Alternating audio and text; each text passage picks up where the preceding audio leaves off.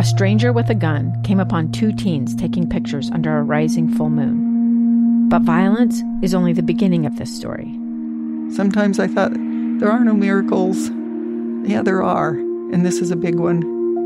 I'm Amy Donaldson, and I've spent my career talking about how lives are undone by violence. The Letter is a podcast about how lives are remade. Follow The Letter at theletterpodcast.com or wherever you get your podcasts. Welcome back to Live Mic. I'm Lee Lonsberry. I am right now watching uh, President Trump hosting a rally, holding a rally in the villages, Florida. In the background, interestingly, in the background, almost everyone is wearing a mask, one of two colors, red or blue, uh, with white letters uh, reading out MAGA uh, across the masks. Uh, that's a I, I hadn't I hadn't seen MAGA masks quite yet. Uh, that's a first. Uh, interestingly, in 2012, one of my assignments here when I was with KSL working for Doug Wright was to travel to the villages, Florida, where I saw Mitt Romney speak. And one of the fascinating things about the villages, Florida, if you've ever been there, I'm sure you've seen this and been caught off guard by it. They they have roads, uh, but it's not cars you see driving on these roads. The villages, it's a, a retirement community and instead of cars, what you see are the most ornately decorated uh, golf carts. Yeah. Uh, you see golf carts, you, you know, the kind where, where you find uh, uh like there are 10 side view mirrors there, all kinds of reflectors, maybe some uh, some spangles hanging down. Uh, just a, a lot. Uh, the, the Villages of Florida is a fascinating, fascinating place. Uh, and if you ever have relatives there or you're nearby, uh, just kind of go through that community and uh, it's a it's a whole different place. Interesting to see the, the president there speaking. Uh, anyway, I. I'm going to talk to you in a moment about uh, Holly Courtier. She, the California woman who was lost for 12 days, or missing, I should say, for 12 days in Zion National Park, recently uh, discovered alive. There have been some updates to her story, and I'll share those with you in a moment. But as I have been following this story, I can't help but think back to my days in uh, Boy Scouts, specifically as the troop and I were preparing to earn our Wilderness Survival Merit Badge. Now, the Boy Scouts, uh, uh unfortunately, uh, they're on some hard times, right?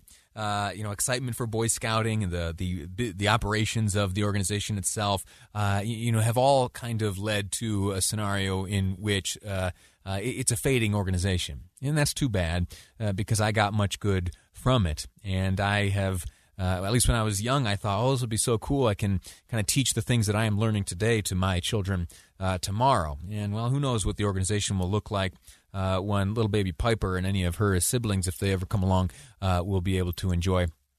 But the, the merit badge that I most remember uh, earning and was most fond of uh, and enjoyed the most was wilderness survival. and if you are, you know, if you're an Eagle Scout or if you have a child who's a Scout or some, you, you may be aware of this merit badge, Wilderness Survival. It, it's uh, I pulled open, I pulled open the the requirements book. Remember the remember those the the book of requirements for each of the merit badges. It taught you all that you needed to know, and then at the end, it had all of the requirements, a little space uh, for the merit badge counselor to sign off. And once you got all those signatures, there you go. You've earned yourself a merit badge. And you had blue cards. Did you use blue cards? I had blue cards when I was young. Each merit badge had a, a blue card to sign. That's how you were able to demonstrate and document that you'd achieved uh, all the all the requirements to, to earn that merit badge. Uh, let me read for you some of these requirements. I want you to, to know some of the things that I learned, and then we're going to talk about this Holly Courtier story and see uh, if she would have been served by any of this knowledge. Uh, first is uh, to, or one of the requirements rather, put together a personal survival kit and explain how each item in it could be useful. Using three different methods other than matches, build and light three fires. Uh, those are things I can remember doing. Uh, and then here, do the following A, show five different ways to attract attention when lost. Five different ways to attract attention when lost. B, demonstrate how to use a signal mirror. And C, describe from memory five ground to air signals and tell what they mean. Uh, another requirement improvise a natural shelter for the purpose of this demonstration use techniques that have little negative impact on the environment and this was the and I, this is the one that i most remember building this shelter and then spending a night in the shelter, that being one of the requirements. Uh, explain how to protect yourself from insects, reptiles, bears, and other animals of the local region. Uh, and then here's a, a, one that's important to know uh, demonstrate three ways to treat water found in the outdoors to prepare it for drinking. And then show that you know the proper clothing to wear while in the outdoors during extremely hot and cold weather and during wet conditions. And lastly, explain why it usually is not wise to eat edible wild plants or wildlife in a wilderness survival situation. As I became familiar with the details of the Holly Courtier story, I thought about all of these wilderness survival requirements, all the things uh, that I had been required to learn when I was a Boy Scout, wondering if Holly had knowledge uh, of that sort herself, having survived for 12 days. It, just struck me as if someone's going to be out uh, for 12 days and be able to emerge alive from the wilderness, you must you must have gone in with some measure of either preparation or knowledge, training, experience, something. Uh, and what we have learned subsequent is that uh, really there was no preparation going in. Uh, there were very uh, few resources brought into uh, the into the park, and what we're learning now is is something that I suppose there were a lot of questions, of course, that you may have had. There was a GoFundMe account. Uh, and you know it's very natural to when this is all said and done say uh, hold, hold on a second is, is, this are we getting had is this some kind of scam here well uh, we, we, we don't know certainly and i'm not making any accusations uh, but one of my considerations was maybe could, could this have been uh, a mental health crisis of sorts could this behavior be uh, demonstrative of you know something indicating mental health problems. And we are learning now, the big update today coming from the Courtier family is that uh, she has, in fact, uh, checked herself into a facility for uh, mental health care. And so uh, I share that with you just to uh, kind of at least take the pressure off any of those who are uh, suspecting there to have been some measure of fraud involved.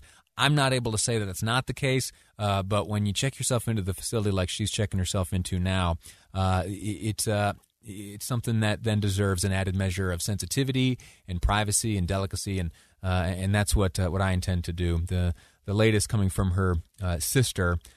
As she spoke this morning with CBS News' Carter Evans. Uh, I'm sorry, this is just yesterday. These are just some of the words shared by the sister. She would have died for sure if we wouldn't have found her. Okay. Uh, Jamie, the sister, Jamie Courtier Strong, explains what it was like when they first talked to the sister again. She was crying to me and saying, like, that she would just pray to be found.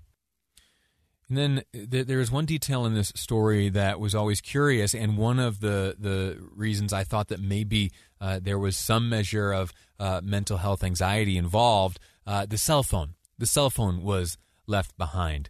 Uh, Holly's sister Jamie here describes why Holly didn't take her cell phone. She thought, I'll just go and be with nature for a couple days. It sounds like she wanted to be off the grid. She did. Initially, she wanted to be off the grid. She did not um, want to be off the grid for 12 days. And lastly, here's Jamie describing lessons learned for Holly. When we explained to her how this is not a normal thing to do you know to you you can go off the grid properly and not have people be concerned i think she now understands that she didn't mean to cause worry and i always wondered that I always wondered if uh, if Holly had gone into the woods uh, expecting to cause uh, you know the, the search and rescue effort that uh, that came about, and it's looking like, at least according to the family, uh, that no, that this all stems from an unfortunate uh, mental health crisis in which she endured. So, wishing her well, praying for, hope everyone involved is able to heal. That's it for me. Time to step aside, take a weekend break. I'll meet you back here on Monday at 12:30. Time now for Jeff Caplan's afternoon news here on KSL News Radio. Two years ago, Americans watched in horror as a crisis unfolded at the Kabul airport. There's desperation and anguish. More than 80,000 Afghans have since arrived in America. But this story is still unfolding. I'm Andrea Martin. In my new podcast, Stranger Becomes Neighbor, we'll find out what happens to these new arrivals in our communities. Who would help our newest neighbors? Follow us at kslpodcast.com, Apple Podcasts, or anywhere else you listen.